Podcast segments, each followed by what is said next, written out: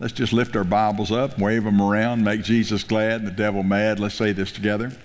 Say, Heavenly Father, I have tuned in to live stream because I want to encourage the life of God and the revelation of the Word of God in my heart. I want to uh, exceed in all things that you've given me to do, and I do that by faith and by knowledge, by wisdom, and by the help of the Holy Ghost. In Jesus' name, amen.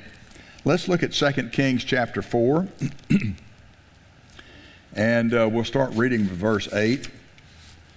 And uh, this is talking about Elisha the prophet. It fell on a day that Elisha passed to Shunem, where there was a great woman and, uh, you know, that's what I want to talk about tonight uh, greatness God's way. You know, how is it that the Holy Spirit inspired the writer of Second Kings to call this Shunammite woman a great woman? So that's kind of what we're, where we're headed tonight. Uh, what were the characteristics that uh, the Holy Spirit saw in this woman? So he went to Shunem where there was a great woman. Let's keep reading. And she constrained him. That is, she laid hold on him. and uh, to eat bread. You know, she wanted fellowship. And so it was that as often as he passed by, he turned in thither to eat bread. And she said unto her husband, Behold, now I perceive that this is a holy man of God, which passes by us continually. Let us make a little chamber, I pray thee, on the wall, and let us set for him there a bed, a table, a stool, and a candlestick. And it shall be, when he cometh to us, that he shall turn in thither. And it fell on a day that he came thither, and he turned into the chamber and lay there. And he said to Gehazi, his servant, Call this Shunammite. And when he had called her, she stood before him.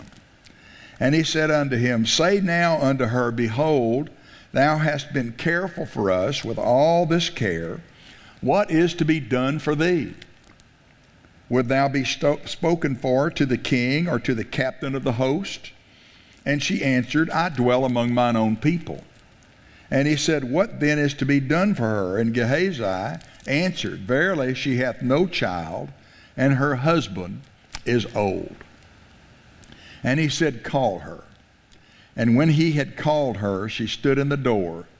And he said, About this season, according to the time of life, thou shalt embrace a son. And she said, Nay, my Lord, thou man of God, do not lie unto thine handmaid.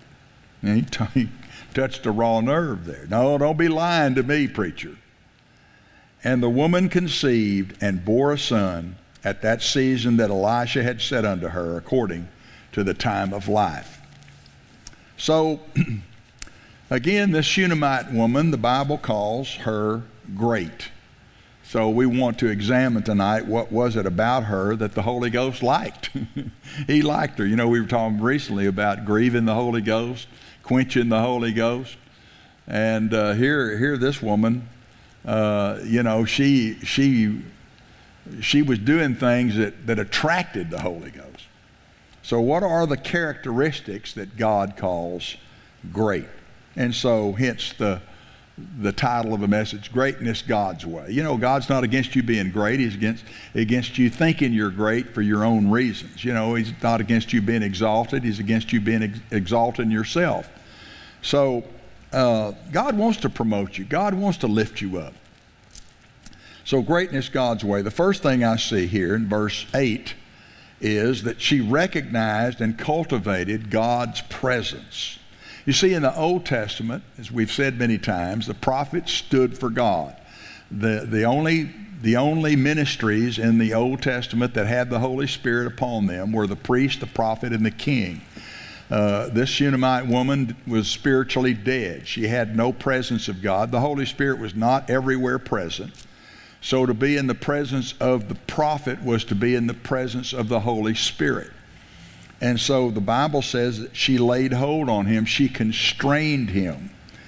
And why was it that she wanted that? She wanted a fellowship. And not only with just this man, but she wanted a fellowship with God. The fellowship with the prophet was the closest thing to fellowshipping with God and get something back from him. And so, um, so think about that. Recognize and cultivate it. You could say she was hungry for God's presence. You know, that's one of the best ways I know of for God to call you great is when you're hungry for more of Him. Draw near to God and He'll draw near to you. All right, and then the second thing that I notice about her, I've got six things here.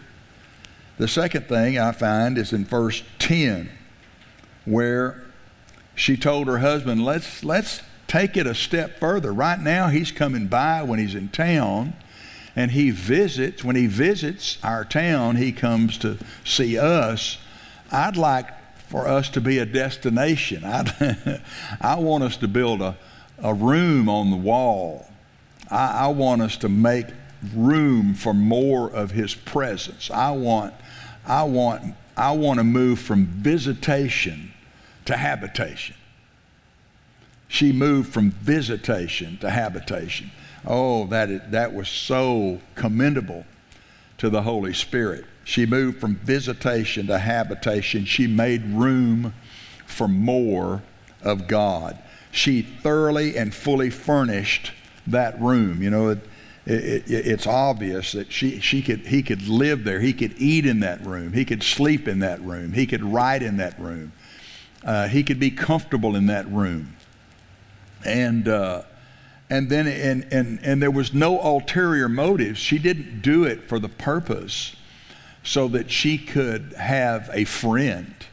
She didn't do it for the purpose of gaining and currying favor with an important man that could help her with other people. Because down here in verse 13, he said, Hey, do you want, do you want us to speak to the king on your behalf?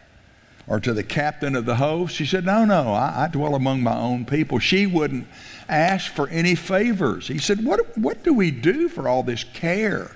For all this care, this ministry that you have lavished on us. And see, it wasn't only on the prophet, but it was on his helper, Gehazi, you know. And, and she had to take care of both of them while they were there and cooking for them and, and, uh, and, and taking care of them. And, and so she had no ulterior motive, simply wanted fellowship. And she made room for more of it. She moved from visitation to habitation. So then, as it went down, What's, what's to be done for her? What's to be done? See, that God wanted to do something for her. And, and what was it? Well, the, uh, Gehazi knew that her husband was old and they had no child. You know, in days, in Israel's days, a woman without a child was a tragedy. I mean, that was, that meant that the family line would not be fulfilled. It was considered a curse not to have children. And uh, one of the blessings of the Lord was to have children and enjoy them. And she had no children, and her husband was old, so presumably they were too old to have children. And so the prophet said, You know, about this time next year, you're going to have a baby. She said, Oh, don't be lying to me, preacher. Don't you mess with me. Don't you lie.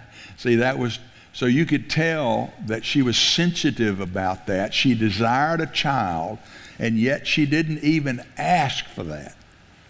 She separated uh, her fellowship with any kind of request. And so the third thing that pleased God about her was that she learned God as a rewarder. You know, he, he that cometh to God must first believe that he is and that he's a rewarder of those who diligently seek him. And so she was diligently seeking God because she sought the prophet without any conditions. And so God is a rewarder. And she learned that. She learned that God is a rewarder. I, it, ple- it pleases God when we know that. It pleases. There's a difference between doing something for that purpose and knowing that it's true.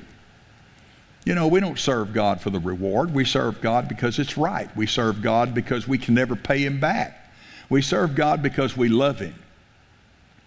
But on the flip side, we should always know that He's a rewarder. We, we, should, we should know He wants us to remember that, that He, it's not a one way ticket with God. You know, Jesus, uh, you know, there's a quote in the, in the scriptures, and you can't find it anyplace else in the Gospels that he said this, but Paul quotes the Lord. And so the Lord must have told him that when he went to heaven and had that visitation. And the Lord told Paul, it's more blessed to give than it is to receive. That's not a verse anywhere in the Gospels. You can't find it. It's more blessed to give than it is to receive. And so I believe God is, He's so blessed to give us things. It blesses Him to give us, to reward us. It, it's a blessing to His heart. Doesn't it bless your heart to give good things to your children? And so uh, she learned that about God. And it, uh, it, it it made God realize what a great woman she was. She was there's more to her than met the eye. All right. Now, we didn't get into the latter part of these verses, but if you keep reading all the way down, uh, you find out that later on, after the child was born, it was it happened that the child was born just about that same time the prophet said. And when the child was a little older, like, like a little toddler, the child got sick, and she held the child in her lap all day until the child died. And she took the child and laid it in the prophet's chamber, laid it on his bed, and she said, Get me a donkey, get me somebody to drive it. I'm going to go find the man of God. And the husband said, Is What's wrong? Is everything okay? She said, It is well. it shall be well.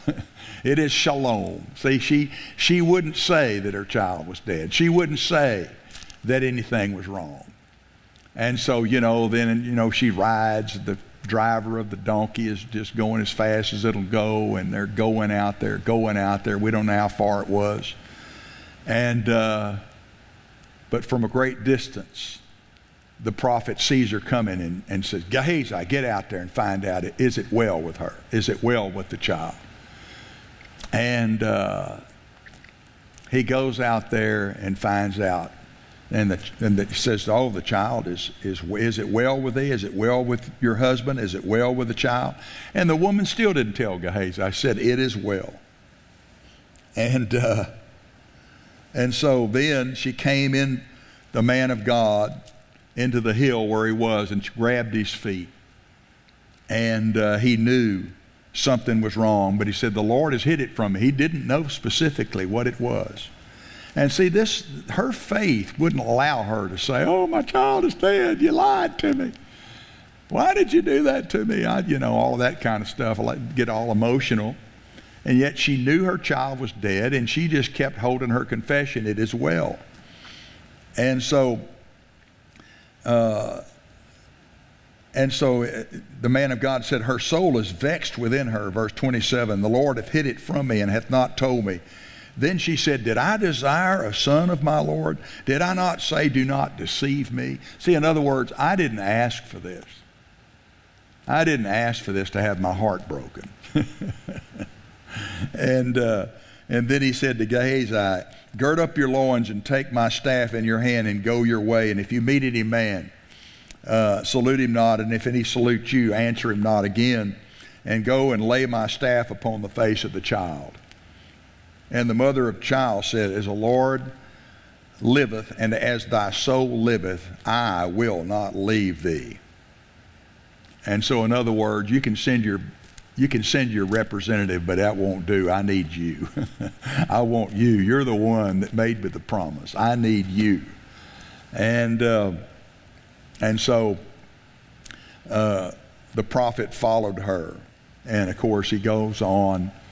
He goes up into the room. The child is dead, and he walks up and down and he prays, and he stretches himself over on top of the child and, uh, and so it says, uh, he went up and laid upon the child, verse 34, put his mouth upon his mouth, his eyes upon his eyes, his hands upon his hands. He stretched himself upon the child. The flesh of the child waxed warm. And then he returned and walked up in the house to and fro, and went up and stretched himself upon him, and the child sneezed seven times. And the child opened his eyes, and then he gave his, the child to his mother. And, uh, she bowed herself to the ground and took up her son and went out. So he raised that child from the dead. So notice what the Holy Ghost likes about her. Number one, she, during this extreme trial, number four, she kept her confession. It is well. She never complained. She never doubted. She said, It is well. And then the last part is she pressed in and made a demand on the anointing. She made a demand on the anointing. Not on Gehazi. No, on the man of God. See, Gehazi is not the prophet. Gehazi is not anointed of the Holy Ghost.